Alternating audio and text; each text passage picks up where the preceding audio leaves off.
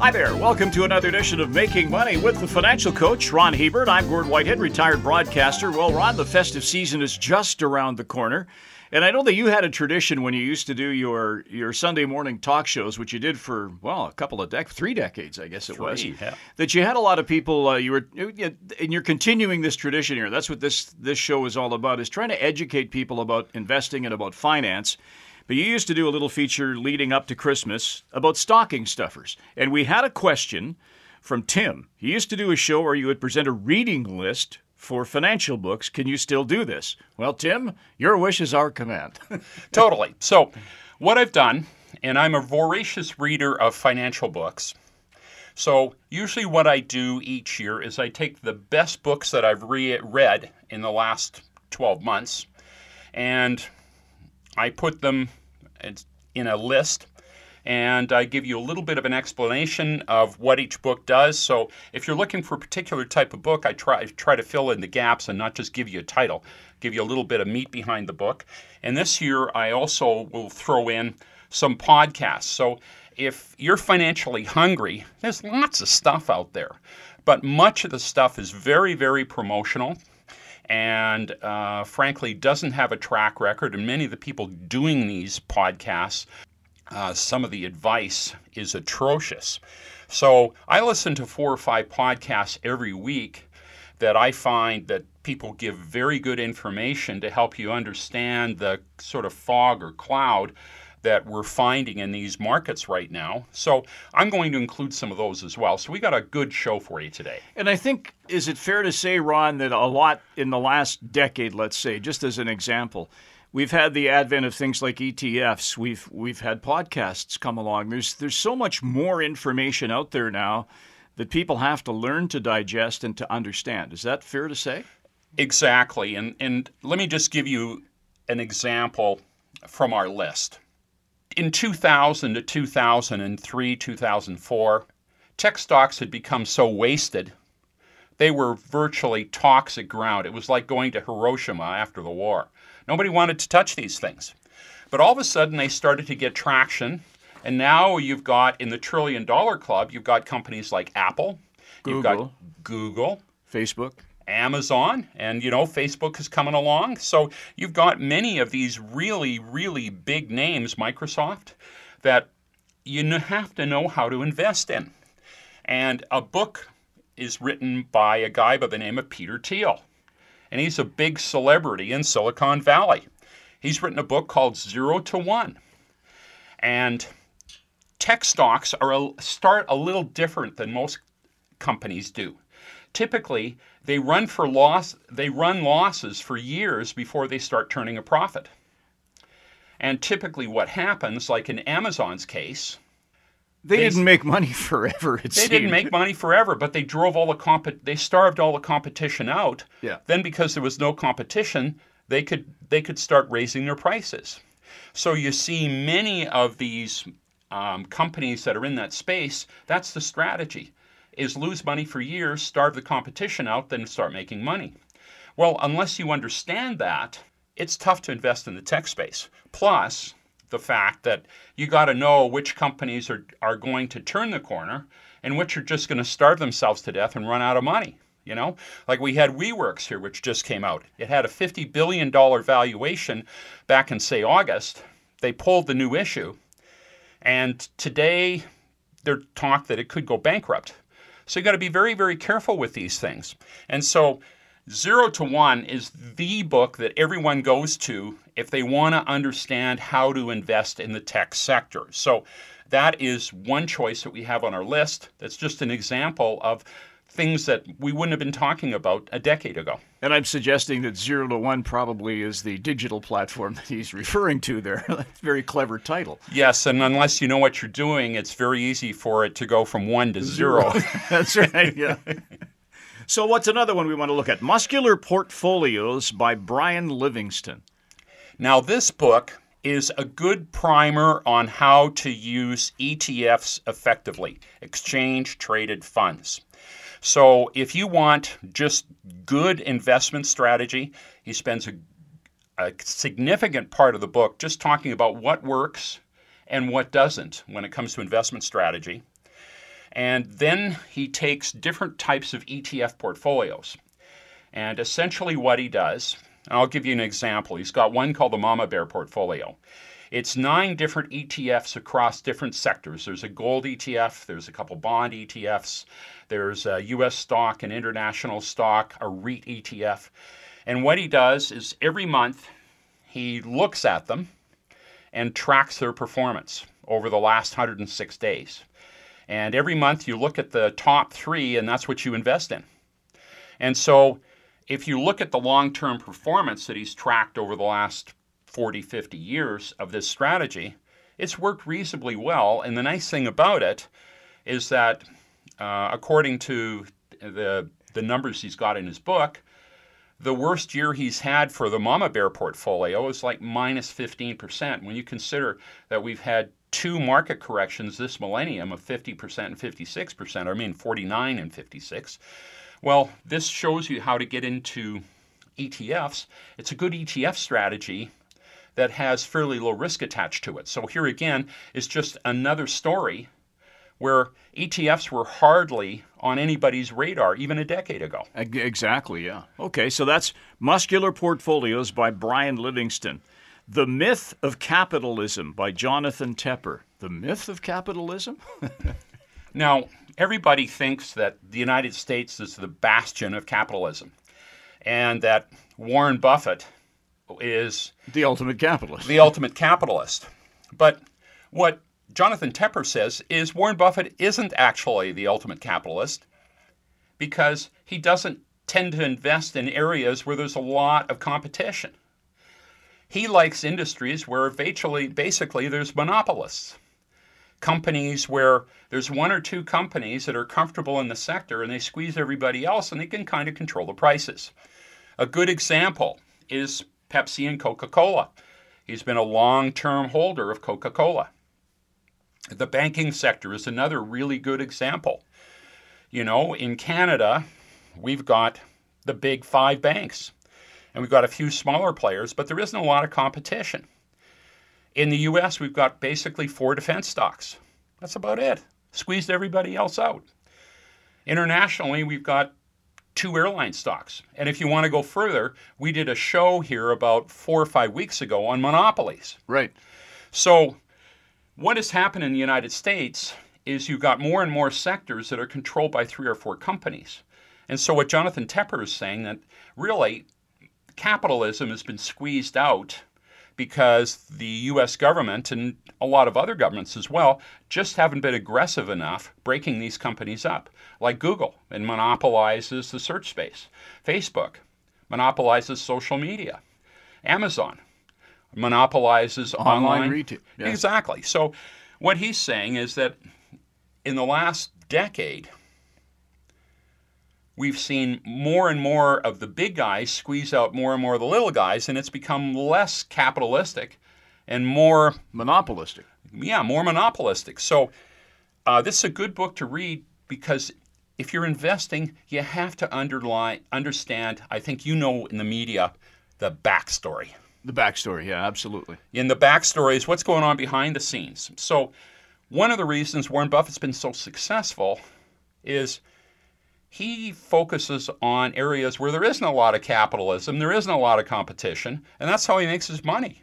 And frankly, it's probably a good theme to follow, and you get a good idea because he spends some time talking about Warren Buffett in the book, and he'll spend a lot of time talking about how government action needs to take place to reduce these monopolies, but that's beside the point. It gives you the backstory. Okay, good one. That's The Myth of Capitalism by Jonathan Tepper. Tax Guide for Investment Advisors by Michael Tadari. Now, this one I recommend because for many individuals, they just don't understand tax. It's like going to Egypt and trying to read hieroglyphics. Yeah, the Tax Act is very complex. Right? That's why we have accountants. But in order for you to have an effective portfolio, you need to understand some of the basics. Now, what I like about the Tax Guide for Investment Advisors, it focuses not on the esoteric big business side like many of these tomes on tax strategy do, but I have a copy of this on the corner of my desk because it's got a very, very good index at the front. So you can flip and you can find out what you want. Like if you want to know how much you can put into an RSP each year or a tax-free savings account or how much was you could go back and contribute, all that stuff's there, you know. If you want to know how the dividend tax credit works, it explains it in simple language. If you have a rental property and you sell it, how does that work? You know, so it's a pretty good sized book, but it explains a lot of the tax information in plain English, and it's because investment advisors use it. It's easy to open it up, look at the index, and get an idea of how to solve your own problem, find your problem, and it gives you some fairly concise explanations on what this stuff means and how, with some strategies of how it can work for you. So I like this a lot. Instead of speaking in tongues, which is basically what most of us think when we talk about the tax ramifications. Okay, let's move on to A Guide to Investing in Gold and Silver by Michael Maloney. Well, a lot of people have become concerned about the seeming disregard for solid fiscal strategy and fiscal discipline. And we're not talking just about United States and Canada and Europe. It's worldwide. Worldwide, everybody is just throwing fiscal responsibility out the door. And because of that, gold has been looked at as a safe place to park some money. In the last year or so, we've seen gold go from around $1,000 to around $1,500 an ounce. And so gold has become one of those places where investors are not putting their entire portfolios there, but they're looking at it as like buying an insurance policy. And we've mentioned the purpose of gold in a portfolio on previous shows, so I'm not going to beat that to death. But if you want to know how to invest in gold, and these guys, they'll talk about gold strategy, gold history, the different options you have available, ETFs, mutual funds, bullions, coins, how each of them works, how you play them. So it's just a very good investment primer if you want to add precious metals to your portfolio. Totally. Okay. Let's move on. The Definitive Drucker by Elizabeth Edersheim. Now, this book I found in a used bookstore. It's about, I think it was published in 2007. But Peter Drucker is probably the best thinker on business management there has ever been. I went and looked at his bibliography, and he's published 43 books, 44, something like that. Anyways, and he's been publishing them since 1937 was his first book. He died here, I think, 2006. He was 95. But he was still the guru. People from Procter & Gamble and GE would fly in and spend time with him talking about how to guide their companies and the forces that were they had to navigate through because the world's changed. And, of course, people now think, well, what would a 95-year-old know about portfolio, but company management? The answer's a lot. He's considered the foremost thinker on that subject, and he was always thinking 20, 30 years down the road. So if you have a business, and especially if you have a business where you have to be very, very sensitive to the needs of your customer, you want to read this book. And like I say, because he's published so many books, this is kind of the Definitive Drucker is just his best concepts over his 95-year lifespan and sort of condenses them into one book. But I've read Drucker's stuff since I started university back in the 70s. And I've got a bunch of books that I've read that are his. But for most people, that's too daunting a task. This is just a good way to get some... Almost a condensation, if you will? Yeah, condensation of his best thoughts. And if you're in management, it's probably a must-read. Might be a little difficult to find. Again, The Definitive Drucker by Elizabeth Edersheim. Check your used bookstores for that one. Collapse, How Societies Choose to Fail or Succeed by Jared Diamond. Boy, does that sound timely. Yes, and Jared Diamond is a Pulitzer Prize winner. He writes very, very succinctly. He looks at societies going back for the last couple of thousand years, and so he's got historical examples, he's got modern examples of some societies that have been able to adapt and some societies, frankly, that haven't. A good example would be Easter Island. At one point, there was 30,000 people on that island. Well, they cut down all the trees, the water erosion took out all the soil. Now there's about 1,000 people on Easter Island. You know, those big statues that, that you see. And it was a very, very advanced culture. But then you go to a place, a modern example is Japan. It hasn't destroyed their environment. They've done a very, very good job over the last couple of hundred years with some very enlightened strategy on controlling their forests, keeping erosion from happening. So this book is just a really good idea to read because it gives you, puts in conceptual form, if you're looking at a country to invest in, is this country, does it have the legs, does it have the foresight to go upward, or is it destroying itself? And so typically when I invest, as we talked about before, Gord, I like to know the backstory. Yeah. And this book gives you a good idea. It gives you sort of a checklist to go down. Is this an economy I want to have some money in or not? Okay. Another one on the list, The Next Millionaire Next Door, Enduring Strategies for Building Wealth by Thomas Stanley. Now, I've recommended The Millionaire Next Door, and he's published a couple of other books. And here's a guy that did his PhD on how do millionaires become millionaires and what's their lifestyle. And of course, we watch on TV the executive draining a putt, picking up the phone, closing a $100 million deal.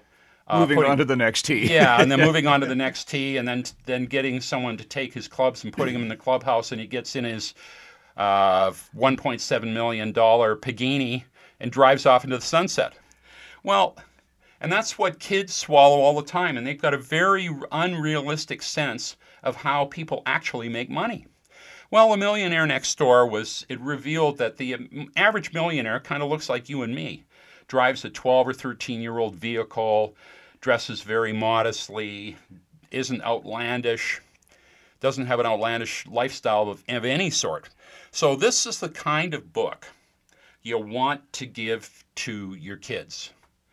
You know, maybe give it to them as a Christmas present where the bonus is if they read it, maybe then you'll give them their real present. Yeah. Okay. But you know, there's virtually a complete lack of any kind of financial savvy among youth. And they're so unrealistic in their expectations. And this book tells you, well, yeah, this is how what you see on TV, but this is what happens in the real world. This is how real people do it. It's a good primer on how to actually make money. Okay, the last one on the list here, and this is very near and dear to my heart, for I've mentioned this in previous episodes. For a time, I was a shareholder in Mr. Buffett's company, the B shares, I might point out. But I used to look forward to every year when the annual general meeting would be coming out. He would send out the annual report, and in that annual report was his letter to shareholders. And you would get inside the mind, if you will, of Warren Buffett. Yes, Warren Buffett, his shareholders' letters, would literally tell you what he was thinking, how he was analyzing not only companies, but politics, economics, and put it all together into a package. It was often quite humorous, too. Yeah, and some of his newsletters are absolutely hilarious. You want to understand how one of the greatest minds that has existed in the last 100 years has invest money, then this book, essentially what it does is goes back and takes his newsletters back, and it goes back into the 60s, his shareholder letters. It puts them, packages them in one place. I mean, if you're really creative, you can go to Warren Buffett's site and probably read through them all individually. Yeah, yeah. He's got a site at the Berkshire site. So he's got a link to all his past shareholder letters. But if you want a book in one place, this Berkshire Hathaway Letters to Shareholders is, frankly, one of the definitive sources if you want to learn how to invest like the smart guys. Okay, there you go. All right, let's move on very quickly here because we're getting a little long in the tooth here about some of the podcasts that you really enjoy, Ron. Well, if you look at the economy A lot of people scratch their head and say, how does all this work? How does everybody seem to know what everybody else is doing and find their little place in all this? And the wheels just seem to keep turning and turning and turning. Most people are completely mystified by what makes an economy work. And if you don't know how an economy works, how are you going to invest? Anyways, there's two podcasts. One's called Planet Money, and the other one is Freakonomics Radio.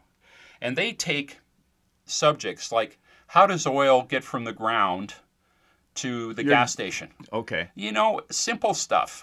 They'll talk about the underlying mechanics of how the economy works. Those are two very, very good newsletter or podcasts. They're usually between 10 and 15 minutes. They're easy to listen to. You can play them on the car on your way to work. Planet Money and Freakonomics Radio. You have a couple other ones here. Motley Fool Money. Yeah, Motley Fool Money. These guys put out a newsletter, but every week they have a podcast that essentially they look at what's happened in the markets during the past week. And usually the show revolves around earnings. So if a company comes out with its earnings, especially some of the growth companies in the U.S., these guys will have a discussion about the earnings and what does it mean for the company and its future growth. So especially if you like U.S. growth companies, Motley Fool Money is a great podcast to listen to. Masters in Business, Barry Ritholtz. Barry Ritholtz is a Bloomberg editor and writer, and he also manages money. And he's been doing Masters in Business now. I think he's done 200 or 300 podcasts, so he's been around for a long time. But he takes some of the best portfolio managers. Some of the he's interviewed people like the woman who ran Pepsi. Gets inside some of the top CEOs and some of the top money managers, and talks about how they think and how they look at the economy. That is a very good one to listen to if you want to get an overview of some of the best minds in the industry and what they're thinking. Okay, final one, Macro Voices, Eric Townsend. Macro Voices, this is for the very, very sophisticated investor. It talks about options and futures, and it has some of the brightest minds from people that worked on the Federal Reserve to some of the best hedge fund managers in the United States. And it's technical stuff, but frankly, it's unfiltered. If you are sophisticated, this is the one that you should be listening to, especially they have an oil and gas commentator. Yeah, they have a commentator usually every week, and it gives you some massive insights on the oil and gas industry, on inventories, and all kinds of things. So, if you're a little more technically oriented, that's a good listen. Okay, there you go. Some stocking stuffers for all of those that are near and dear to you, or friends, and somebody that's got questions about investing. You might be able to steer some of these recommendations their way and clear up some of the mud for them. If you have a question for us, don't forget you can reach us through the CFCW.com website or visit our website, letsmakemoney.ca. If you have a question, it'll come right to our inbox, and we will address it in future episodes. On behalf of the financial coach, Ron Hebert, I'm Gord Whitehead. Thanks for joining us. The information presented is derived from sources believed to be reliable. This material is presented for information purposes only and does not constitute investment advice. Before acting on any investment information, a person should seek advice from an investment professional. The presenters may or may not hold positions in the securities discussed on this show and will not be responsible for any issues sustained from acting on this information.